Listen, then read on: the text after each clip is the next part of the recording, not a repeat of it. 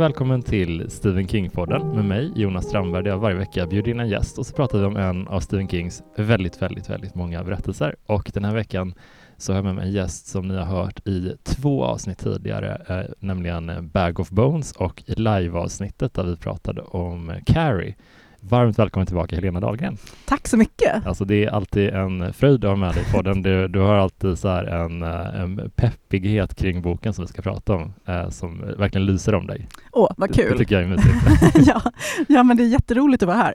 Och just det här avsnittet har ju varit a long time coming. Ja, vi pratade om det tidigt, att eh, Väldigt Geralds tidigt. Game måste ja. vi prata om. Och idag ja. är det dags. Yes. Så kul. Jättekul. Vad, hur kommer det sig att den här dök upp som en sån tidig, den här vill jag liksom Mm, jo, men det är ganska intressant faktiskt. För att um, de tidigare två böckerna jag har pratat om i podden är ju sådana som jag har haft med mig och liksom läst om och om igen ända sedan jag var ganska ung. Mm. Och Gerald's Game läste jag också mm. när jag var väldigt ung. Troligtvis för ung faktiskt. och den gjorde ett otroligt starkt intryck på mig, men kanske lite på fel sätt. Mm. Och jag vill ju inte vara den som håller på och pratar om vuxna teman, för då låter man ju som en bokbrändande Trump-supporter. och det är liksom det värsta jag kan tänka mig. Eh, men faktum är att just i det här fallet så kanske 14-åriga lilla Helena, som precis hade plockat bort affischerna på hästar och New Kids on the Block, inte var helt kompatibel mm. med den här boken. För vi snackar ju sexuella övergrepp, mm. incest, mm. eh, slags psykosexuellt kammarspel. Mm som jag då kanske inte riktigt kunde uppskatta eller ens förstå. Nej, Så, jag, jag, kan mm. förstå. Alltså, det, men det finns ju en viss ålder man är när man jag minns liksom när vi skulle, vi åkte liksom varje sommar till en, eh, hö, en ö utanför Bohuslän och så hängde vi där ofta i två veckor. Det finns liksom, då fanns det ingenting att göra. Man hade typ inga, inga tv-spel, ingenting. Så att jag bara tog med mig alltid en drös böcker verkligen. Och det gjorde min mamma också. Hon har alltid läst väldigt mycket. Så att eh, när jag läst klart mina så, och det gick ganska fort så fick jag gå över till hennes och då var det liksom en trav med Sidney Sheldon. oh. och då var jag så här 12, eller 11-12 år gammal. Perfekt. så otroligt märkligt. Men ja. äh, spännande inblick, Tra äh, ja. Tracys hämnd och så vidare. Ja, den läste jag också faktiskt i den mm. åldern. Herregud vad mycket olämpligt man läste. men det blev ju folk av oss ändå. Ja, faktiskt. någorlunda. Ja. Nej, men just Gerald's Game, då äh, kände jag på en gång äh, när vi började prata om potentiella nya titlar som vi kan diskutera, att det här är verkligen en bok som jag vill återbesöka med mm. vuxenblick. Mm. Och det har jag gjort nu. Jag har mm. levt nu senaste helgen, enbart nästan, mm. genom Jessies perspektiv. Och jag har både lyssnat och läst boken okay, på engelska och liksom läst boken på det sätt som jag tycker man ska. Att mm. man nästan pausar mm. hela vardagen och bara lever i boken. Gud, det är det bästa. Ja, men det är verkligen det och det är så sällsynt, i alla fall för mig, att mm. jag får göra det. Så det känns verkligen som en ynnest. Oh, det är så kul att roligt. prata. Nej, men eh, jag har inte eh, läst den på väldigt många år mm. heller. Liksom. Och däremot så eh, för liksom nästan ett år sedan nu, det är sjukt hur fort den går, så pratade vi om Dolores Claiborne i podden. Och eh, då nämndes det bara i förbifarten att det finns en koppling och jag liksom bara började leta i minnet mm. efter den här kopplingen. Bara, vad, vad, var det nu igen liksom? Uh, men, men, ursprungligen så läste jag någonstans mm. att den här och Dollar skulle vara två delar av samma berättelse, liksom. att de skulle sitta ihop typ, ja. uh, och vara förenade av uh, en solförmörkelse. Mm. Precis, det skulle bli en samlingsvolym som mm. jag tror skulle heta In the Path of the Eclipse. Mm. Och det uttrycket dyker upp sen också i Gerald's Game.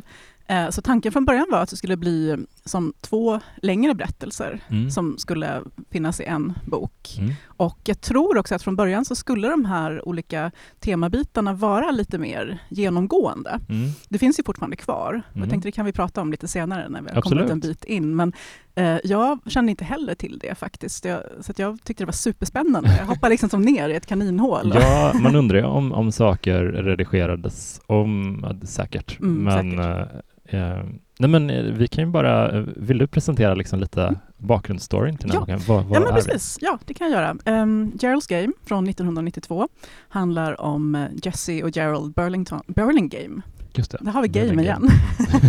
som en vacker oktoberdag åker till sitt sommarhus i västra Maine Mm. vid en liten sjö. Det är inte Darkscore Lake som vi känner till från Bag of Bones, men den Just nämns det. här faktiskt också. Så Ja. det ligger i närheten, så det är lite samma universum. Just det. Man nämner även Castle Rock senare, så Mm. det gillar man ju. Som Och uh, Alan Pangborns efterträdare. Precis, exakt. Det, ja, Vi är i Stephen vi King-universum. sätter tiden liksom. Yes, precis. och de har åkt dit för att ha lite quality sexy time helt enkelt. Mm. Um, Gerald är en medelålders advokat. Vi pratade ju i Bag of Bones-avsnittet om Mm. sympatiska advokater. Mm. Mm. Här har vi kanske en lite mindre sympatisk Jo, advokat, får vi säga. Och ehm, tråkigt, men han kan ju inte få upp den längre om inte han binder fast sin fru i sängen. Ja, ja. Mm. Och Jesse är ju inte jättepepp på det egentligen. Nej. Men hon tänker att ja, ja, vi kan väl testa sådär, så de Mm. åker dit. Och eh, på första sidan så ligger hon där fastbunden med handklovar Mm. i sängen och jag tror redan kanske på andra stycket så säger hon att nej men vet du vad, det här känns inte som en bra idé. Mm. Kan vi inte göra någonting annat istället? Just det. Men eh, han vill inte det. Mm. Han går helt igång på det här. Jag tror att han kanske till och med tror att det är en del av liksom, the act på något sätt. Mm. Mm. Att hon låtsas som att hon inte vill. Just det. Och sen kan man säga följer ju ett kapitel som gör lite grann för den heterosexuella mannen. Mm. Vad Stephen King tidigare har gjort för clowner, Mm. Sankt Bernhards hundar, eh, bilmärket Plymouth. Man tar någonting som är så djupt igenkännligt, vardagligt, Mm. som ganska många tycker om, Mm. och gör det till någonting fruktansvärt groteskt. Mm. Det här är ju, tycker jag, kanske Stephen Kings bästa eh, skriv, skrivande på länge, Mm. just det här första kapitlet. För det som händer där är att eh, Jesse blir mer och mer tveksam. Han blir mer och mer liksom, upphetsad och går igång på det här och blir kanske till och med våldsam. Mm. Och hon börjar inse att nej, men han kommer våldta mig. Mm. Och hon sparkar till honom Mm. så att han ramlar ner från sängen. Mm. Och sen får han en hjärtattack och tvärdör helt enkelt. Just det. Och hon ligger där fastbunden. Och det här är efter att alla sommargäster har åkt hem. Mm. Hon är alldeles, alldeles ensam. Hon hör en hund skälla på avstånd. Det är någon som står med en röjsåg någonstans på andra sidan sjön. Men hon ligger där och vet att jag kommer troligtvis inte bli hittad förrän om en vecka när Geralds kollegor börjar sakna honom. Så att det är premissen och fan vilken premiss alltså. Ja, det är otroligt alltså. Jag får en sån flash till, flashback till när Sebastian gästade, Mattsson gästade senaste Mm. avsnitt, avsnittet han var med, eh, när vi pratade om Rats. Just det. Eh, och då gick våra åsikter isär kring jag tyckte det, det kändes gemytligt och härligt att eh, huvudpersonen åkte ut till en avlägsen stuga Mm. och bara liksom var i, fick vara i fred Exakt. och sådär. Samma. Men sen tänker man också så här, ja, tänk om skit händer liksom. Ja! Vad ska jag göra då? ja. Eh, så att eh, det, det är verkligen men vad känner du kring liksom den in, initiala settingen om man ska säga? Uh, uh, Off-season, sommar, semesterort typ? Hur, hur? Ja, men det är ju kanske min bästa Mm. Stephen King-setting. Mm. Eh, när jag tänker tillbaka på de böcker som jag verkligen, verkligen älskar så har man ju ofta någon variant på Mm. just den platsen. Vi har ju Bag of Bones som jag pratat om tidigare, Mm. eh, Darkscore Lake. Mm. Eh, sen också Misery skulle jag säga hör Mm. lite samma Mm. till samma slags berättelse, för där har vi också en avlägsen stuga. Och King gör ju det här väldigt bra. Eh, det var därför jag var så pepp på Dreamcatcher när den kom, för jag Mm. tänkte så här, kompisgäng i en stuga, Mm. vinter, ja sen spårade det lite grann. På många sätt. på många, många sätt.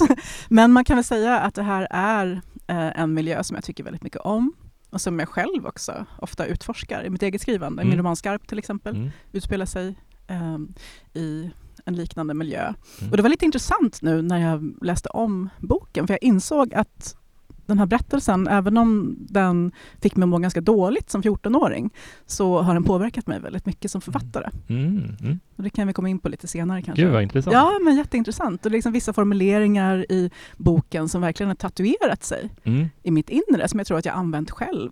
Ja, det, det är ett eh, fantastiskt språk, Mm. verkligen. Eh, väldigt... Eh, jag, jag tänkte rätt mycket på det. Eh, ganska nyligen eh, i podden så pratade vi om eh, roadwork, vägbygge, Mm, just det. och jag, jag tycker generellt mycket mer om Geralds Game, men det finns en, en parallell där i språket tycker jag, hur mycket som snurrar i en, en persons Mm. huvud och hur, hur King i båda fallen jobbar med em, inre röster som är, tar sig olika Mm. uttryck som olika personer Ja. och att på det sättet håller det intressant och levande. Ja. Sådär, att det inte bara är Jessie tänker det, hon tänker Mm. det, utan det är liksom få, ja, det är väldigt eh, rörligt. Ja, men det är så otroligt levande och det här är ju det som Stephen King gör allra, allra bäst tycker jag. Mm. Det här, eh, de eh, kursiveringarna som vi Mm. älskar. Ja, de alla de toppen, alltså. inre, de är toppen. Och de inre rösterna, för det som händer sen här i takt med att Jessie blir allt törstigare, mer kissnödig, mer Mm. desperat, eh, hennes dödsångest stiger,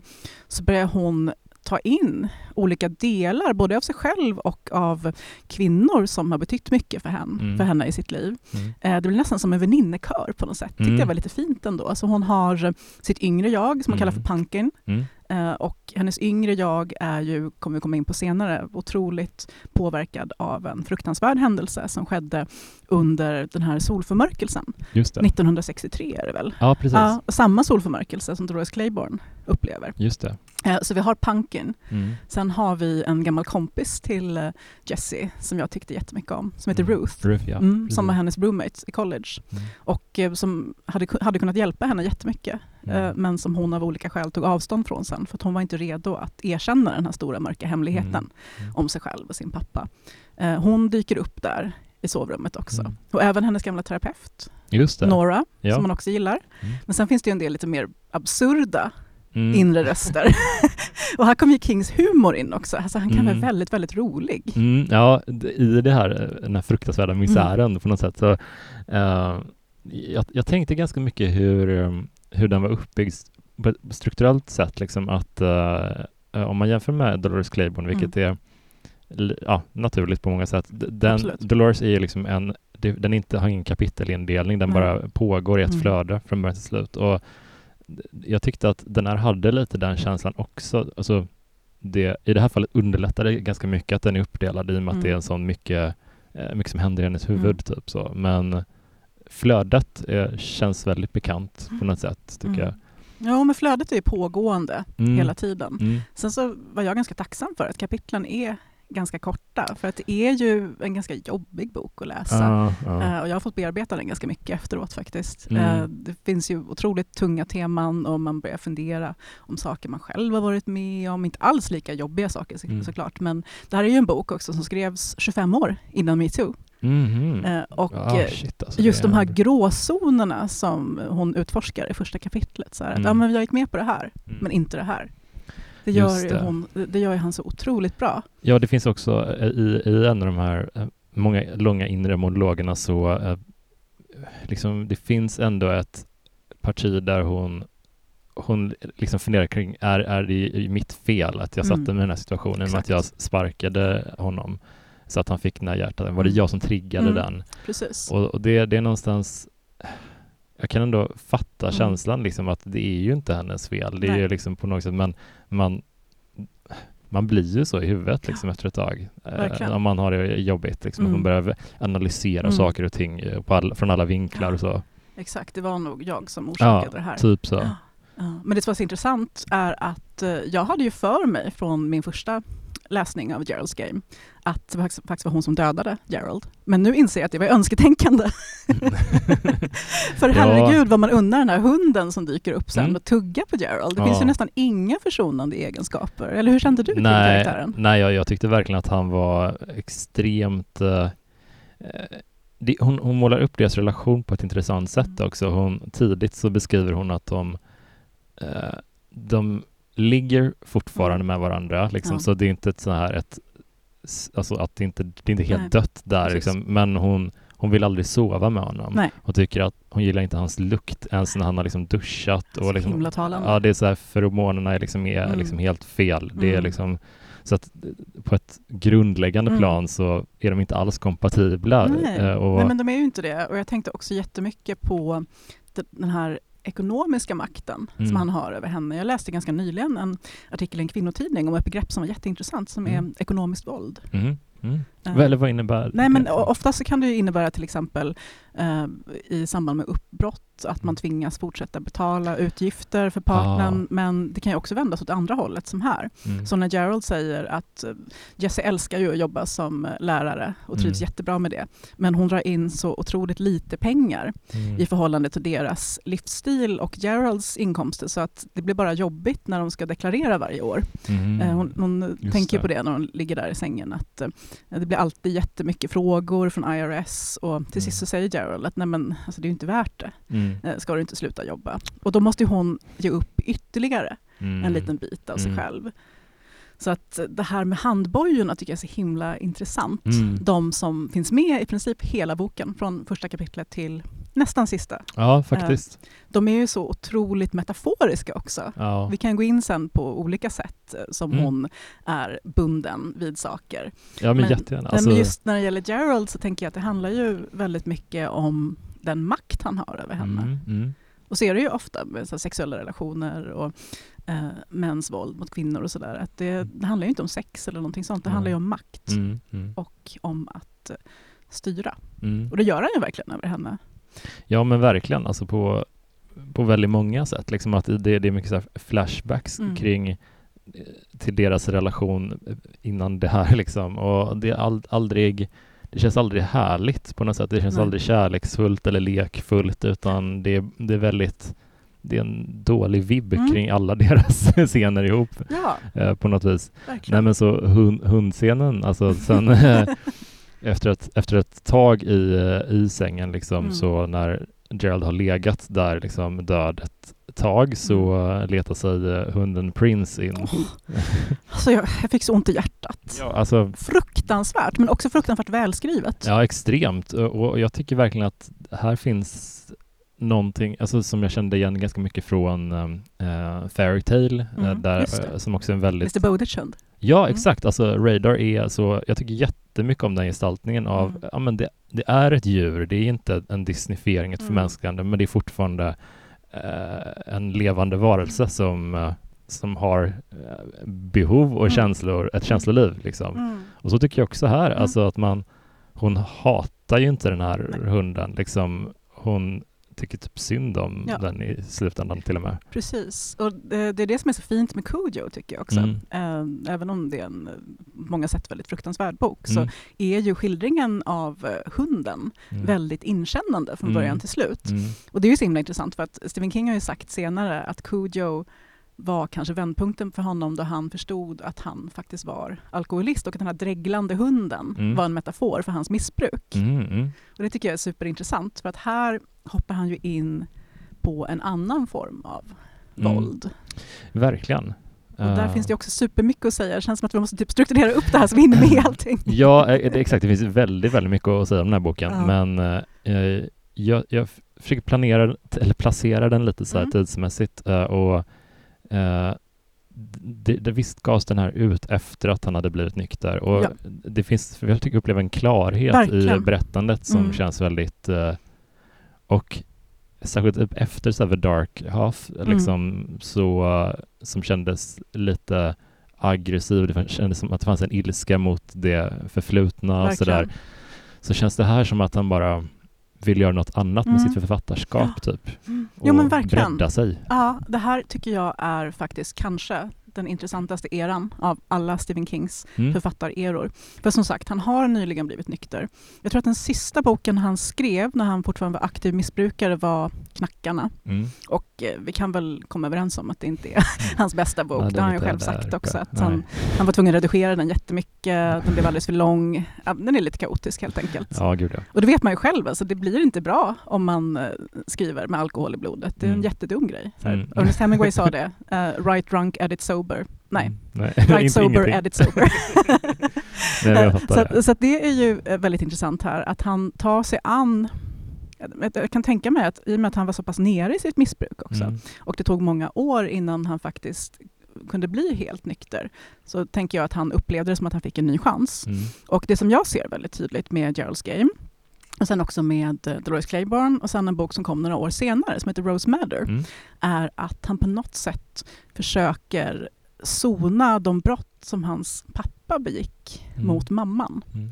Och han har ju ingenting med det här att göra egentligen, för Stephen King var ju bara kanske två, tre år Mm. när hans pappa lämnade familjen för gott. Men vad jag förstår så misshandlade han ju mamman ganska grundligt och eh, det påverkade henne jättemycket. Mm. Hon dog ganska ung sen i cancer, rökte mycket. Jag tror att hon kanske också hade lite alkoholproblem. Mm. Um, och jag tänker att det här blev Stephen Kings sätt att på något sätt eh, närma sig våldet ur kvinnans perspektiv. Tidigare så har det varit väldigt mycket det manliga våldet Mm. i The Shining till exempel, med Jack Torrance Mm. um, och även Beverlys pappa Mm. i It. Eh, man har på något sätt utforskat förövaren Mm. och det våld som han för med sig. Mm. Men här så handlar det ju väldigt mycket om överlevnad. Det här skulle jag säga är en överlevnadshistoria ja, och en eh, feministisk roman. Ja, verkligen. Eh, det, det, det är så mycket som... Jag, jag, jag tycker den, den leker lite med konventionen av en så klassisk eh, sk- skräckfilm, Mm. att det är en, en kvinna i en jättevidrig situation. Mm.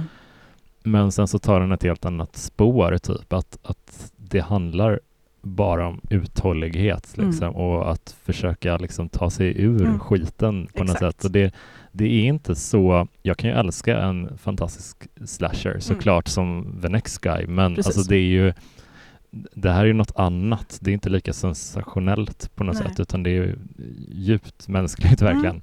Ja men verkligen, och jag skulle nästan säga att det är som ett slags här inverterat locked room-mysterium. Mm. Där Jesse på något sätt måste hitta den, liksom, inte bokstavliga nyckeln, men den Mm. figurativa nyckeln Mm. inom sig själv. För det som händer när hon eh, ligger här och eh, försöker komma på ett sätt att ta sig därifrån, det är ju att hon till sist måste gå tillbaka till Mm. den där sommardagen 1963 och erkänna för sig själv Mm. vad som hände Mm. under solförmörkelsen. Just det. Ska vi komma in på det nu eller? Eh, ja, det kan Eller hade du något annat du ville ta Eh, först? Nej, det känns som en bra, och kanske en bra punkt att lite spoilermarkera. Jag vet Ja, inte. kanske. Ja, vi kan bara vara lite så här, ja. ja.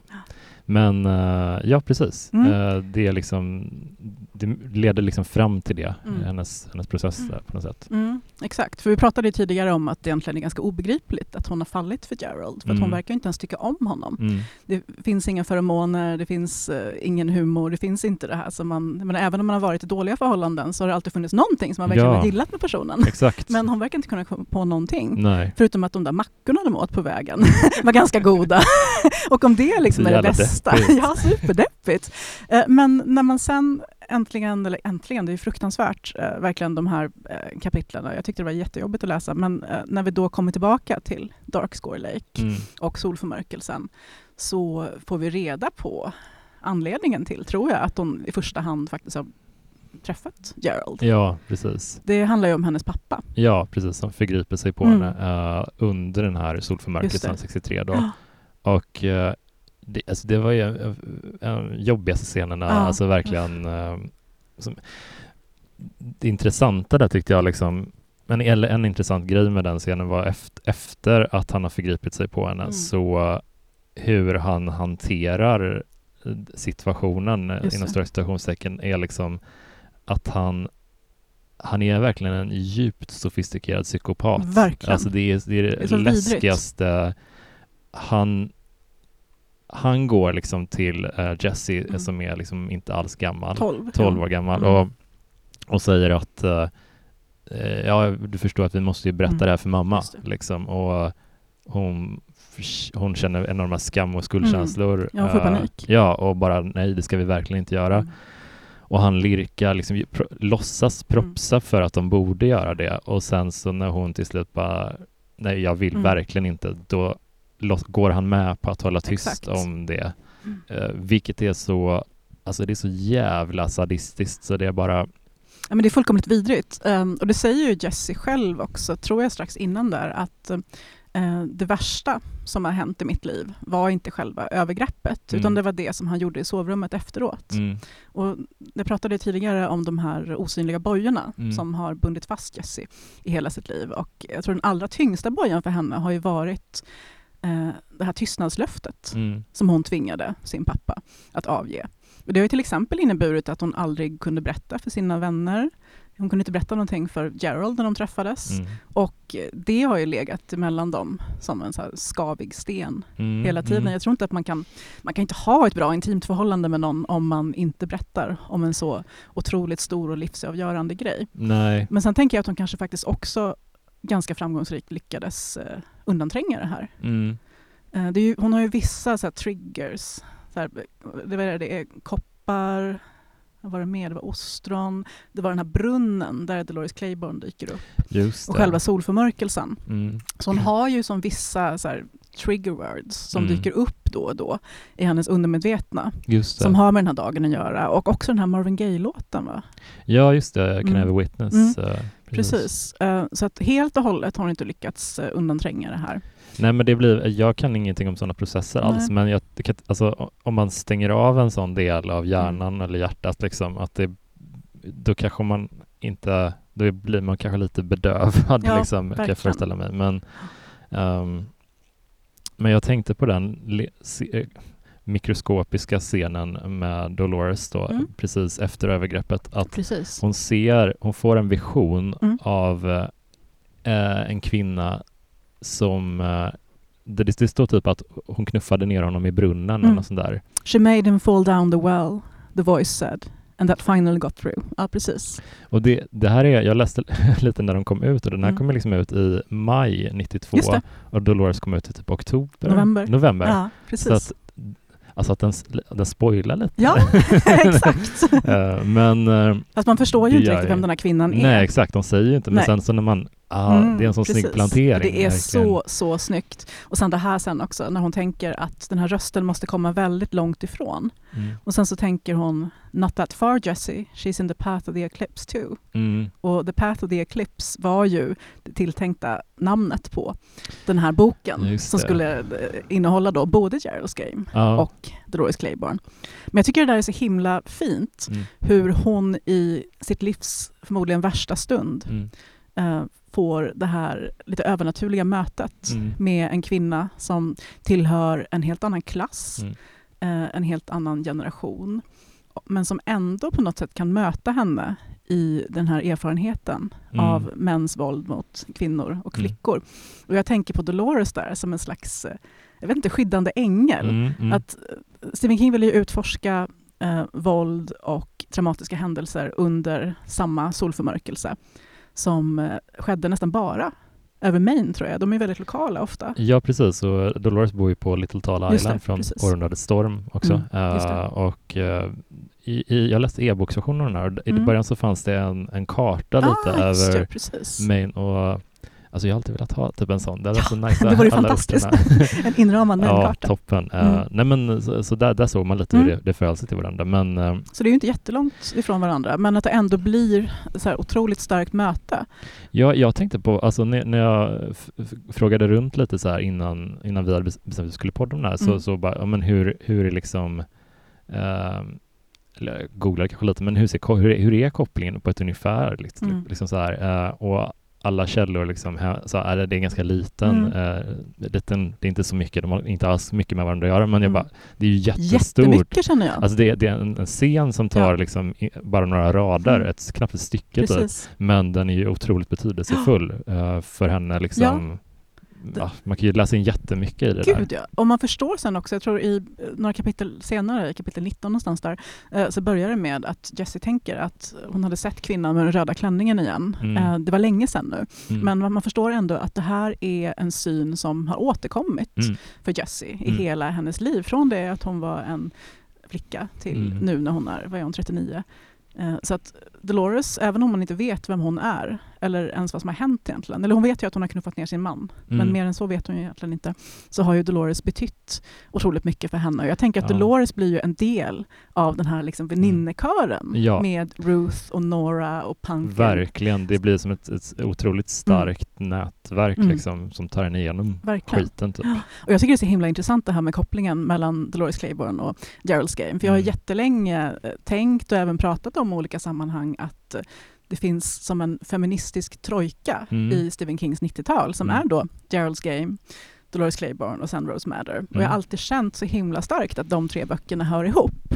Eh, och nu har vi bevis på att åtminstone två av dem verkligen gör ja, det. alltså väldigt så här, själsligt Mm. besläktade och, Mm. och, och också att de är skrivet så tätt inpå. Man känner igen eh, återigen den här klarheten, friskheten Mm. i, i språket liksom som Mm. bara man bara kan inte lägga ner Nej. boken verkligen. Det här är ju verkligen en page-turner. Ja, verkligen. Jag tycker nog den här, den här var lite så här att man typ man, man kunde inte sluta läsa, men efter ett tag var man typ tvungen Ja. att göra det för att det var liksom, det här är, det här är för jobbigt. Mm. Eh, det, det, med Dolores så ville man liksom bara ja, framåt hela Mm. tiden på något sätt. Precis. Eh, nej, men jag var ju tvungen att pausa ibland faktiskt. Mm. Eh, och det hänger ju säkert också ihop med att jag har eh, två flickor som är ungefär i samma ålder Mm. som eh, Jessie när Mm. hon utsätts för det här. Och Mm. det är liksom... Och jag tycker ändå sättet som Stephen King skriver det här på är ju ändå så otroligt empatiskt, eller hur? Det är ju Mm. så fullkomligt på offrets sida och hur han lyckas måla upp med väldigt små medel Mm. just den här totalt psykopatiska pappan. Ja. Och hur han lägger skulden hos den här lilla flickan som inte Mm. har gjort någonting fel överhuvudtaget. Eh, och det är ju det egentligen som är alltså bokens stora Mm. motor. Att hon på något sätt inte bara ska lyckas ta sig ur den här fruktansvärda situationen som hon har hamnat i med Mm. handfängsel och törst och eh, impending death, utan också på något sätt kunna slå sig fri Mm. från den här skammen och lägga tillbaka den där den Mm. hör hemma. Ja, Och hon lyckas ju verkligen med det till Ja, sist också. och, och verkligen. Och jag, tycker det här är en sån grej som man kan se, eh, off, alltså, jag har liksom refererat ibland till det i podden att s- s- samtal om mer nutida King är liksom, man märker att han har, han använder alla sina verktyg och hela den, han är duktig Mm. författare nu och sådär. Men jag tänker här märker man också det väldigt mycket om man jämför typ skildringen av eh, typ pappan till exempel Mm. här. Det är mycket mer, alltså det är så himla ah, sofistikerat Mm. verkligen skildrat om man Ja. jämför med hur skurkarna eller mobbarna eller liksom eh, förbrytarna Ja. beskrivs i andra tidigare King-böcker. Mm. Då är de ganska, Svartvita ja de, är, de fyller sin funktion Mm. och, och sådär, så det är inget fel på det. Men Nej. här är det mycket mera så realistiskt och Mm. därmed mycket obehagligare på många sätt. Ja, och jag tror det allra vidrigaste i den här sovrumsscenen med pappan strax efter solförmörkelsen, det är precis på slutet där, Mm. eh, när hon säger men eh, mamma kommer väl inte tycka att det är mitt fel? Och då säger han nej, nej, nej, det är klart hon inte kommer. Och sen tittar han på henne och säger så här, jag tror inte det i alla Ja, fall. fy fan alltså. Och ah, det är så vidrigt. ja, Och hon får ju aldrig en bra relation till sin mamma efter det. nej. Den är ju totalt förstörd där och då. Och jag blir så jävla arg. Man vill ju Ja, man vill ju att en hund ska äta upp honom också. Ja, hon har ju ingen att, att, att liksom vända sig Nej, till hon heller. är så ensam. Hon kan liksom inte, hon har en syster, Mm. men hon kan liksom inte typ prata med henne om det Nej. för att hon har lovat det. För, för pappan är liksom the main villain, liksom. Mm. han, han är inte en allierad längre. Hennes mamma, eh, ja, samma grej där fast av en Mm. annan anledning. Så att hon har liksom splittrats från alla i sin Exakt. familj i ett bara så. Um, Och det är så fruktansvärt otäckt med mamman också. För att, eh, nu vet man ju inte hur mycket som är sant och hur mycket som är Jessies projiceringar. Men man får ju nästan känslan av att mamman nästan är lite svartsjuk mm, på Jessie. Hon mm. säger någon gång så här till pappan att eh, du beter dig nästan som att hon är din flickvän snarare än dotter. Ja. Hon kommer med så små obehagliga kommentarer. Mm, mm. Och eh, när jag har läst om incest och sådär Mm. så verkar det tyvärr inte vara helt ovanligt att mamman i familjen reagerar på det sättet. Troligtvis för att bara skjuta ifrån sig allting för man vill inte förstå att det är sant. Mm. Men här verkar det ju nästan vara så Jo. med Jessies mamma. Sen kan det ju återigen vara så att det är Jessie som eh, lägger skulden på sig själv. För att Mm. herregud vad hon tar på sig mycket som inte Ja. alls är hennes fel överhuvudtaget. Ja men verkligen och eh, just hennes ensamhet som barn, jag tycker den är Mm. liksom en av de svåraste grejerna att ta sig igenom mentalt. Alltså det, det är inte så att det, de går in i detalj på hur Nej, hennes nej. liv såg ut efter det här men man liksom bara, man fattar ju Mm. liksom vad det, hur det var. Typ. Ja. Ja. Men, sen, men sen kommer ju Ruth. Mm. Hon är en mm. väldigt intressant karaktär Ja, verkligen. Och hon, eh, nu när vi så spoilar kan vi ju säga det, hon har ju en direkt koppling till hur och att Jessie tar sig därifrån Mm. och sen också lyckas gå vidare efteråt. För att eh, boken slutar ju sen med att hon sitter och skriver ett väldigt, väldigt långt brev till sin gamla vän.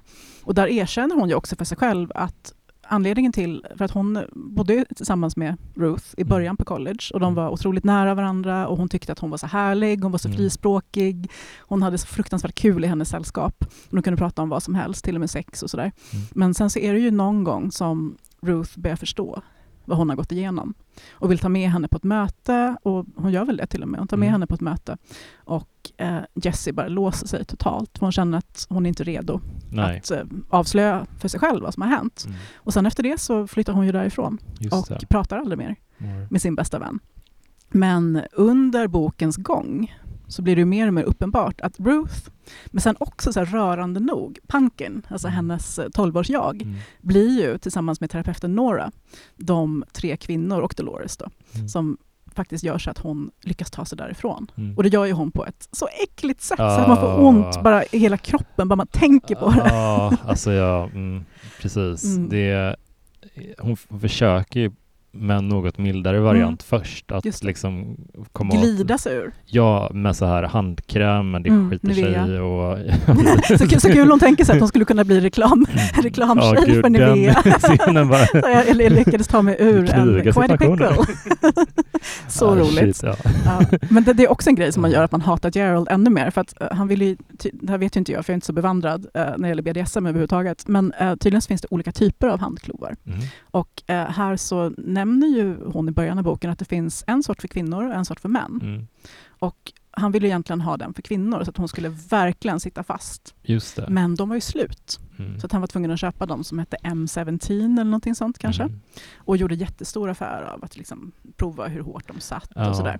Och det är ju när hon inser att de faktiskt inte har de allra minsta handklovarna på sig Mm. som hon börjar tänka att nej men kanske ändå Mm. att jag skulle kunna ta mig ur de här. Mm. Och hon testar ju på olika sätt. Mm. Hon försöker flytta sängen, det går inte. Ja, hon testar allt. Och det är ju bara den, alltså att det alltid, det är en grej som gör att det känns så himla jobbigt att läsa den här ibland, att, att det alltid är en konstant obekvämlighet. Mm. Det är aldrig, hon land, får aldrig landa i någonting. Hon hä- hänger så med armen lite halvt Ja. uppe hela tiden. Och, det, Och så det, vattenglaset. Ja, Gerald har ett vattenglas ovanpå, eh, ovanpå sängen. Eh, Mm. Det är som ett nattduksbord liksom ovanpå. mm, Och hon lyckas efter mycket om och men i en till så här otroligt bra scen, mm, så fint gestaltad, eh, få tag på det här vattenglaset, göra ett eh, hemgjort sugrör mm, och dricker vattnet. mm, Men eh, det, hon lyckas ju inte särskilt länge nej, hålla sig på det där lilla vattnet. Nej. Men ska vi säga vad hon gör sen? Vad det Ja. är som får henne? Ja, hon eh, lyckas... ehm, Alltså äckligt, man kan knappt säga det. Nej, det är så äckligt. Hon, hon skär Och det är ju upp vattenglaset då. Ja, precis. Mm. Hon skär upp liksom handen. Mm. Och eh, med blodet Mm. liksom så kan hon gli, gli, försöka hon glida Mm. sig ur eh, handbojorna. Liksom. Det är dark Nivea kan man säga. Ja, det är så jävla äckligt. Ja, och och det, det blir liksom, bara det är äckligt att, att föreställa sig. Mm. Men, men det som händer är liksom att hon, det är ändå väldigt tajt Ja. liksom, för henne att, att ta sig ur den här bojan. Så att huden liksom följer med lite Åh, ja, gud. som en handske Åh, nästan. ja, nej, det är så vidrigt. Åh, aj, aj, aj, aj. Mm. Eh, Ja. Och det är, det är någonting hur hon lyckas till slut i alla fall. Mm. Det är en fruktansvärt smärt, smärtsam process. Men eh, det är en scen som fastnade extra mycket för mig Mm. kort efter det här och det är liksom hur hon har liksom eh, tittat på sin hand liksom och försöker röra fingrarna och sådär och det, det funkar med några av fingrarna Mm. men några är helt och får inga, inga nervkopplingar Nej, till Hon dem. har ju kapat av några Ah. nervtrådar. Åh, Ja, så de är liksom, de går, funkar inte nej. och de andra två fingrarna eh, skakar av chock liksom. Mm. Och hon, hon pratar till sina fingrar på ett sätt som jag bara, nej men alltså gud. Ja, Det, det är psykotiskt nästan. ja, det är verkligen, de där bara, hon bara, nu, nu skärper ner, ni, måste, ni får skaka sen, men nu måste ni fungera. Eh, Ja. så den, den grejen fastnar jag jättemycket Mm. för, typ hur hon eh, alltså, även om hon har tagit sig loss så är det Mm. liksom ingen easy Nej, way nej, nej, out. precis. Det är Hon inte som att hon bara springer därifrån och bara tjoflöjt, hon har ju legat där i typ två Exakt. dagar. Det är jättelänge. Ja, Alltså, Precis. Ja, alla hennes muskler är ju nästan Mm. förtvinade redan och har en sån fruktansvärd värk också i Mm. axlar. Och, och sen är det ju ett annat spår som vi inte har nämnt än, Mm.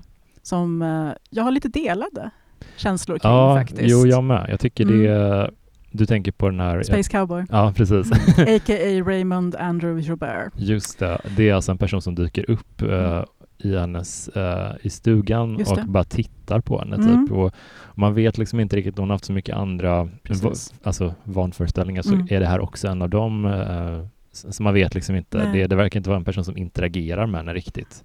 Uh, han alltså är inte... ju någon slags mardrömsgestalt. Uh, mm. Han säger ju att han är made of moonlight. Mm. Och till en början tycker jag att han är helt fantastisk. Mm. Där, uh, då är han liksom kanske topp fem otäckaste monster som någonsin mm. har varit med i Stephen Kings värld. Och anledningen till att det är så bra i början, mm. när man läser det just som en slags, jag tror att, att hon till och med använder uttrycket Rorschach-test. det är ju det för att man tänker att det är en slags manifestation av pappan. Hon kan inte se hans ansikte. Hon ser att en onaturligt lång och smal person mm. som står där och kan ha någon otäck jäkla låda med sig med ben och smycken mm. som han visar för henne. Men hon kan inte se hans ansikte. Och då tänker hon att nej, men det är ju för att han har på sig sitt solförmörkelseansikte. Mm. Och då tyckte jag var så himla snyggt. För att då tänker man att det här är ytterligare en manifestation av hennes pappa. Mm. Och de här benen som man håller i, skelett i garderoben, hemligheterna som binder fast henne. Så här, mm. Gud vad snyggt, mm. tänkte jag. Och otroligt bra spökmonster på alla sätt och vis. Ja, Men sen så visar det sig att han faktiskt är en fysisk person, mm. en nekrofil och en seriemördare som, som av en slump mm. har befunnit sig i sommarstugområdet. Mm. Och då känner jag lite grann samma sak som någon gång när jag var på semester och eh, köpte en brittisk skvallertidning som hade rubriken “She escaped a cult, her boyfriend was eaten alive and oh my god it didn't end there”. jag kände så här, men alltså det här, är det här rimligt? Liksom? Mm. Hon har mm. redan nu överlevt eh, liksom mer eller mindre en våldtäkt. Hon mm. har blivit eh, eh, våldtagen av sin pappa. Mm. Eh, hon har fastnat och nästan dött på kuppen. Hon mm. har slitit av sig nervtrådar och kött i sin hand och mm. arm. Mm. Och ska hon dessutom liksom råka ut för en seriemördare som känns som någonting från uh, såhär, men, eh, Tales from the Crypt slash Lars Kepler. Ja. jag vet inte, det känns för mycket. Jo, jag, fattar, jag, jag tänkte nog också så först, men mm. sen så började jag efter ett tag tänka på de här uh, kopplingarna till, uh, till pappan, att, att hon liksom och, och, jag fick någonstans känslan av liksom att jag tänkte rätt mycket på pappan mm. även när han satt i, i rättegången Just sen det. mot slutet där, mm. att men all, han är ju precis som pappa, han är liksom alla han är, han är som, då, som mm. honom. Det, det, är liksom, han, det var ett sätt att göra honom mer till det monster han är på något mm. sätt. Jag fattar att det inte är pappa, men Nej. i huvudet liksom så... Uh, på, om, man, om man kollar liksom som du liksom så fint berättar, alltså om, om hur alla kvinnorna liksom mm. på något sätt enas kring en grej, att vi, vi hjälps åt. Vi är liksom... Det känns som att det kanske inte var Kings avsikt, men jag fick känslan av att alla alla sexförbrytare är samma. Det är mm. liksom, ni, ni har ett grundläggande förakt ja. för mänskligt liv och li, alltså ni skiter i folk li, om folk lider. Så jag tänker att han, han är samma typ. Ja. Alltså det, och det... även Prince uh, husse mm. som lämnar honom mm. alldeles ensam, mm. tänker jag i samma skrot och korn. Ja men det är det någonstans, de, de ser lite olika vissa har liksom mm. en polerad fasad men det är, han är liksom inget annat än en jävla liksom, alltså ett monster mm. pappan eller, alltså det, det är samma människor bara. Det, men jag, jag, så jag tyckte kanske jag stod också och velade lite mm. kring den grejen, men jag tyckte nog att i slutändan att det, det var en, en, bra punkt för um, Jesse liksom att uh, ta kontroll över sitt liv. Liksom. Ja. Alltså jag tyckte, ja, jag vet inte, det är lite ja. stökigt men också... Ja. Mm. Jag är inte helt bestämd faktiskt. Det jag ändå gillar, det är det som du också är inne på, att uh, Raymond Andrew Chabert i rättegångsstenen mm. blir ett sätt för henne att faktiskt gå vidare. Mm. Hon tar sig fram till honom och spottar honom i ansiktet mm. och efter det så försvinner han från hennes mardrömmar mm. och hon kan bli fri. Och hon mm. kan skriva det här långa, långa brevet till Ruth där ja. hon berättar om allt som har hänt och sen gå vidare mm. och eh, kanske börja läka. Eh, så att jag kan förstå det så här på ett symboliskt plan, så är det jätteviktigt att han är med. För att eh, både Gerald och pappan är ju döda. Mm. Så att hon kan inte få upprättelse. Hon Nej, kan inte hämnas på dem riktigt. Och det, det, är en grej som höjer den här boken mm. ytterligare tycker jag, att, att det inte blir en sån klassisk söka hämnd Nej, det är ingen rape and revenge. Liksom. Nej, exakt. Och det, det går inte. Nej. Det finns liksom inget sätt att få, i, alltså, få ge igen bara. Men det, det, och inte ens det här är en särskilt, en, någon särskilt spektakulär Nej. hämnd. Det är bara liksom en, alltså hon, jag hatar dig. Mm, precis. Typ så. Det, så, så, så det, det blir ju mera, mycket mer trovärdigt på Mm. så sätt. Och jag tyckte om en grej som jag gillade jätte, jättemycket med ja, ett av de sista kapitlen, Mm. typ när hon, eh, hon har liksom gått vidare, hon sitter och skriver Mm. det här brevet till Ruth. Mm. Hon Så har- mycket Lida-vibbar på det förresten. Ja, jätte, jätte. Eh, och hon har en irländsk eh, kvinna som hjälper henne med lite mat och sådana grejer. Eh, Lite och, Dolores Claiborne. Ja, alltså verkligen. Nej, men, och då, då är det en sån fin grej hur hon, hon berättar liksom att eh, tidigare i boken har vi fått reda på att hon, hon har lite färgat över eh, gråa stråk i håret. Mm. Sådär, att hon har liksom så. Och då eh, berättar hon att hon har liksom struntat Mm. i att göra det nu och att hon bara låter det växa ut och hon har liksom fått, alltså jag tycker det är en sån, Mm. okej skitsamma, jag gör vad jag Verkligen. vill med mitt Zero fucks tycker jag. Mm. Ja, jag tycker bara det är en sån fantastisk, eh, alltså okej, det, jag, jag bryr mig inte vad någon tycker. Nej. Alltså det blir en sån, ingen har något med mitt liv att göra typ så. Att, Exakt. att, och det, det, den vibben man får av att hon, hon kommer nog må bättre efter att liksom ha bearbetat det här.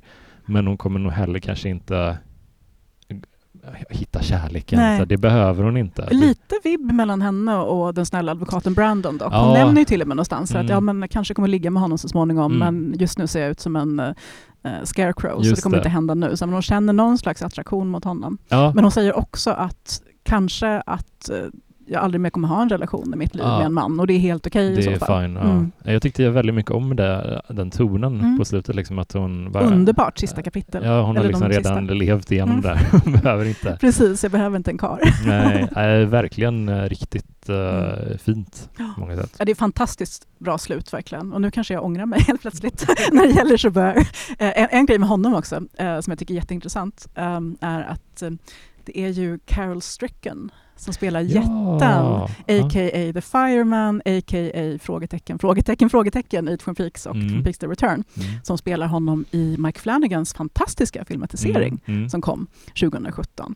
Och när man läser boken så ser man ju verkligen honom framför sig. Ja. För att den skådisen har ju också den här åkomman som eh, Joubert har, som gör att man blir så nästan omöjligt lång och smal och Mm. också att benen i ansiktet växer på ett annorlunda sätt. Ja, så att man exakt. får liksom otroligt prominent eh, panna till exempel, Mm. kindbenen sticker ut. Mm. Och han är ju det man brukar kalla för en creature Mm. actor, som ofta får spela de rollerna. Mm. Men jag tycker att han är inte med mer än kanske fem minuter Nej. i filmen. Men han är så fantastisk. Och den här Ja. rösten Ja. som han har i rättegångsscenen när han säger We're all made of moonlight. Ah, Och-. Jag vaknade här om natten. Som sagt, jag har levt väldigt intensivt med den här boken. Mm. Jag har också varit ensam hemma med mina katter. Eh, och vaknade av att min katt höll på och levde rövare. Gick ut i köket. Klart som fan att det var ett kallt månsken som liksom Nej. kastade sig ner på Ja, köksgolvet. helvete. och då tyckte jag att jag såg någonting i hörnet och jag hörde Mm. Carol Strickens röst när Mm. han sa You're only made of moonlight. Och alltså shit, så alltså, otäckt. men kan vi eh, prata lite grann Mm. om filmen? För att jag, jag, jag känner så himla ofta att, att um, Mike Flanagan förstår Mm. Stephen King på ett eh, emotionellt plan. Han är nykter alkoholist också. Är det så? Det tror jag är jätteviktigt. Det kan säkert spela in då. Mm. För att jag tänkt både på när det gäller den eh, filmen som lite delat publiken, Dr. Sleep. Eh, Älskar den. Jag tycker jättemycket om Mm. den också och särskilt den långa versionen. Gud, ja. Den är grym och även Mm. den här. Och han är han hittar Och Midnight liksom, Mass som känns som en Stephen King-filmatisering Fuck, fast han har den- skrivit den Jag själv. älskade Jag såg om den precis, jag har sett den tre gånger. Ja, den är, Det är helt ja, otroligt. det, jag älskar verkligen den. Mm. Och han, han har liksom den här, han fattar kärnan Mm. i berättelsen. Vad är det som är Verkligen. viktigt Ja. så här? Och, och, och, och det är liksom man tänker att det ska bli svårt att göra en Mm. film om en kvinna som ligger Eller fast i, i, liksom, utan att det blir så här sa-sensation över det. Precis, ja eller långtråkigt helt enkelt. Mm. Men han gör helt rätt beslut när det gäller hur han flyttar eh, vissa scener från boken och liksom tweakar till dem lite grann.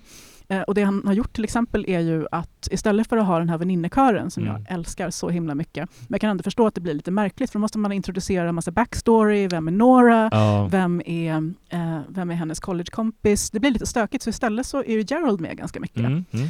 eh, som någon slags eh, dåligt samvete slash hägring. Och jag måste säga att i filmen så känner man väl ändå lite sympati för honom på ett sätt som jag ändå inte gjorde i boken. Ja, och sen så är han ju också eh, i alla fall snyggare än vad jag tänker Ja, mig att han är. Liksom, han, han har Ja. inte han har inte den över, Nej. lätta övervikten som är lite triggar. Och det här högröda ansiktet, lite blanka, som man tänker så här proppmätta gubbar har. Nej, exakt. Man blir inte så sugen. Nej. Nej, men han är ju verkligen... Han är snygg i filmen. Ja, Mm. absolut. Och, och jag tycker det funkar också väldigt bra. Och på något sätt, jag tänkte på vissa sådana här skräck eller läskiga filmer som utspelar sig på en, en, en plats till större, större del. Liksom. Mm. De får alltid, jag tänkte på till exempel en film som heter Frozen som handlar Mm. om ett gäng skidkids som är uppe Mm. och fastnar i liften i- innan helgen ska, de ska stänga för helgen. Deep Och- Water om Ja. eh, hajarna där också. Och de, de, Mm. de är ju ofta, har ju ofta någonting tycker jag, men det Mm. kommer ofta en punkt där de är tvungna att kasta in, som i Frozen, när vargarna kommer. Och jag bara, det är liksom, jag fattar, vi måste göra Mm. någonting, men Exakt. eh, det är också ett tecken på att man inte kan, Nej. man inte behärskar emotionellt finlir. Nej, Liksom. verkligen Och det är inte. svårt. Ja. Jag, jag fattar inte. Jag kan liksom inte förklara vad det är som får Nej. saker att funka ofta, men, men man känner det när man ser det. Liksom. Så, att, så tycker jag här med Mike Flanagan, att man bara, det blir aldrig ointressant Nej. i filmen. Eh, Ja, det är ju sjukt spännande och eh, i synnerhet den här, den här vattenglasscenen. mm, mm, Jag har sett filmen nu tror jag tre gånger Mm. eh, sedan den kom mm. och varenda gång sitter jag helt andlös och blir liksom helt törstig själv. Här, Mm. Tungan blir torr och man sitter här och bara Ja. kippar efter andan. Och I boken så är ju scenen med vattenglaset åtminstone ett eller två kapitel, alltså Mm. ganska många sidor tas i anspråk. Mm. Här blir det ju mycket mer koncentrerat men det är ändå så, så andlöst spännande och Mm. det är ju alltså det är en thriller som han har gjort, Mike Flanagan. Och eh, när jag var här och pratade om Bag of Bones så snackade jag ganska mycket skit om Mick Garris Mm. som kanske inte då förstår Stephen Kings emotionella kärna, som Mm. du så fint uttryckte det. Men Mike Flanagan gör ju verkligen det och jag skulle önska att Mike Flanagan fick göra alla Stephen Ja. King-filmatiseringar. Någonsin. Ja. Tänk om han hade kunnat få göra Salem's Lot till exempel. Uff, ja, den, Hade blivit, jag är Ja. lite rädd för den filmatiseringen. ja, jag är med så himla orolig. ja. Nej, men jag, jag tänkte på det just med, som du nämnde om, om, eh, om törst Mm. och så, att eh, jag tror det var jag Dricker jag vatten här nu bara för det? Ja, nej men jag tänkte på, eh, det nämnde det i avsnittet med, om Finders Keepers, eh, Mm. att eh, eh, exempelvis i eh, Talismanen, Mm. eh, den här gamla fantasy Och älskar Peter. Straub eh, Mm. också, jättefin. Mm. Och där finns det ett, ett par scener där han skildrar riktig hunger, hur, liksom, hur personen är liksom van vid att Mm. kunna ta en macka när han är lite Precis. sugen, men att det, han är inte van vid att ha den här konstanta gnagande hungern. Här tycker jag det funkar på ett liknande sätt, Mm. liksom, fast mycket mer extremt. Exakt. Att han bara, de här riktigt basala behoven, Mm. så det är så enkelt på ett teoretiskt plan att Ja. skildra, men det Ja, är men verkligen. verkligen. man känner det som Ja. du säger. Verkligen, och det gör man ju i boken också. Och, eh, på tal om törst och hunger och sådär så är ju Stephen Kings egen favorit är ju novellen eh, Survivors Type Mm. från eh, Skeleton Crew. Mm. Eh, Mm. Du vet den där om eh, mannen som hamnar på en öde ö Ja, och börjar det. äta av sig själv. Just det. Så fruktansvärt. Ja, ja, obehagligt. Uh. Så man känner att det här är någonting som han är väldigt, väldigt duktig på. Jag tror Mm. att han har ett väldigt så här, nära förhållande till både mat och dryck som man säkert har som Mm. missbrukare av olika substanser och sådär. Jag kan tänka mig att man kanske sen börjar dricka så här, 18 Pepsi om dagen istället. Nej men det, alltid när han på något sätt eh, berättar om någon som äter någonting så tycker jag man Mm. blir lite hungrig oavit vad det är. Det, och, eh, Det är lite som sam- Enid Blyton, så här. man blir sugen, Ja, man vill ha exakt. macka. och det är ingen särskild mat eller det är Nej, helt vanliga precis. liksom, eh, ostburgare Mm. typ. men det låter ändå Mm. toppen Mm. alltid. Mm. Eh, nej men precis, jag, jag tänker också att, att uh, Flanagan borde ju verkligen få göra typ allt eh, och på ett som Alla en- kanoniska verk i alla fall. Ja, men Mm. på ett sätt så eh, som fan så kan jag verkligen inte undgå att hoppas på att han får göra Dark Tower-serien Mm. och att det, det blir eh, rimligt och sådär. Men på ett annat sätt, man vet ju hur lång tid sådana där produktioner tar och då kommer det ju innebära liksom hans investering under många Exakt. år och eh, ja, Mm. kanske Kanske att det är bättre Mm. lagt på andra grejer. Plus, och här kommer jag få så många arga mejl från Stephen King-podden Eftersnack. Men jag gillar ju inte Dark Tower. Gör inte det? Nej, Nej, förlåt. nej. Alltså jag var tvungen att viska kände jag när jag sa det. För jag vet att det är som att svära i kyrkan. Nej, men Eh, jag, Men jag tänker att jag kanske är tillräckligt stort fan för att kunna säga det här. Ja, alltså, fattar. att, eh, den men- typen av fantasy som han skriver där Mm. Är inte jag så himla intresserad av. Nej. Plus, och det här är ett jättestort problem för mig, ehm, första boken, Revolvermannen, skrevs när Stephen King var väldigt ung och inte riktigt hade lärt sig skriva på det här fantastiska sättet som vi har blivit bortskämda med nu. Mm. Med alla de här nyanserna och de um, olika rösterna och sådär. Utan den är stilistiskt sett ganska torr. Mm. Mm. Och jag har aldrig lyckats ta mig igenom den. Nej, det känns posig på Verkligen. ett eh, sätt tycker jag. Och sen har ju folk sagt till mig så här, men Helena du måste hålla ut för att det kommer bli jättekul sen. Mm. med alla blinkningar till olika verk. Man kommer förstå saker om It, om Mm. Father Callahan från Salems lott och så vidare. Men jag känner bara att ja, men kanske att jag kan leva, leva liksom 90 år utan att ha läst Dark Tower. Nej, men jag fattar det och det, jag, jag älskar ju den serien väl, Mm. alltså så här, men ser också verkligen eh, att det, den har många liksom grejer som inte riktigt klickar. Lite killbok, får man säga så? Ja, det, det kan jag verkligen förstå, den invändningen. Alltså för att det... ehm, på något sätt så, så kan jag känna liksom att den har ju en svag punkt precis i början och det är, liksom, det är väldigt dåligt för en serie att börja så Verkligen. knackigt som den gör. Mm. Och jag själv känner ju alltid det när någon rekommenderar typ en tv-serie att ah, men du ska bara ta det in den första säsongen. Nej, bara. de tre, tre första säsongerna som man hör ibland, bara, nej glöm. Det kommer aldrig ske. Nej. Eh, nej, men så att jag fick verkligen kämpa med Mm. båda gångerna. Jag jag läste den två gånger och bara, alltså den här är ju inte... Nej. Det är inte top notch. Nej. Sen så finns det också punkter senare i serien, eh, typ så här Song of Susanna som är Mm. den sjätte boken tror jag, som är, nej vad fan, nu börjar du liksom lite då kan, då kan han liksom inte behärska sig. Då har han liksom kommit slagit åt andra hållet lite. Att jag tror den är eh, skriven ganska kort efter hans olycka. Liksom. Han som kör på honom, Brian Smith, Mm. dyker ju upp som karaktär i Dark Tower. Just Det skriver jag om i 100 hemskaste Just som du fick det. i påskpresent nu. Ja, ja, så fint. Det blir lite så Days of Our Lives där på något Ja, sätt. ja. Jag vet inte om jag gillar det. Mm, men jag tycker nog om, eller jag tycker om det, men, men det finns verkligen, det är verkligen inte Kings bästa Nej. böcker, den serien. Det, den, det finns Fick mycket vi topp- det sagt också? ja, men det är mycket toppar och dalar så. Jag tycker det ja, jag ångrar verkligen att jag läste, jag hade Mm. jättekul Ja, och liksom precis. sådär och det finns mycket bra grejer med den, men Ja. nej, den är väldigt ojämn faktiskt. Så, men eh, ja, så vi får se. Men hur ska vi placera Geralds Game? Vad skulle du säga? Mm. För, för mig så är det här en av mina topp fem nu. Ja, jag tycker den är väldigt, eh, väldigt fin och eh, liksom mm, mänskligt eh, skriven. Liksom. Men jag, tycker, jag tyckte väldigt mycket om den, men jag skulle nog säga den ligger högt uppe, Mm. men den ligger nog ändå under Dolores skulle jag säga. Mm. Precis under. Mm, Jag tycker nog tvärtom att Dolores Är också svinbra. Ja. Men i och med att jag ändå är en sucker för det här läskiga, Mm. krypande. Dolores Claiborne är ju ett väldigt naturalistiskt porträtt ja, av em, en kvinna i kris. Mm. Och eh, jag tycker den är fantastiskt bra Mm. skriven. Det är ett av hans absolut bästa kvinnoporträtt Mm. genom tiderna. Men om jag hade fått önska Ja, så hade jag gärna slängt in lite så här härlig gotik där Ja, också.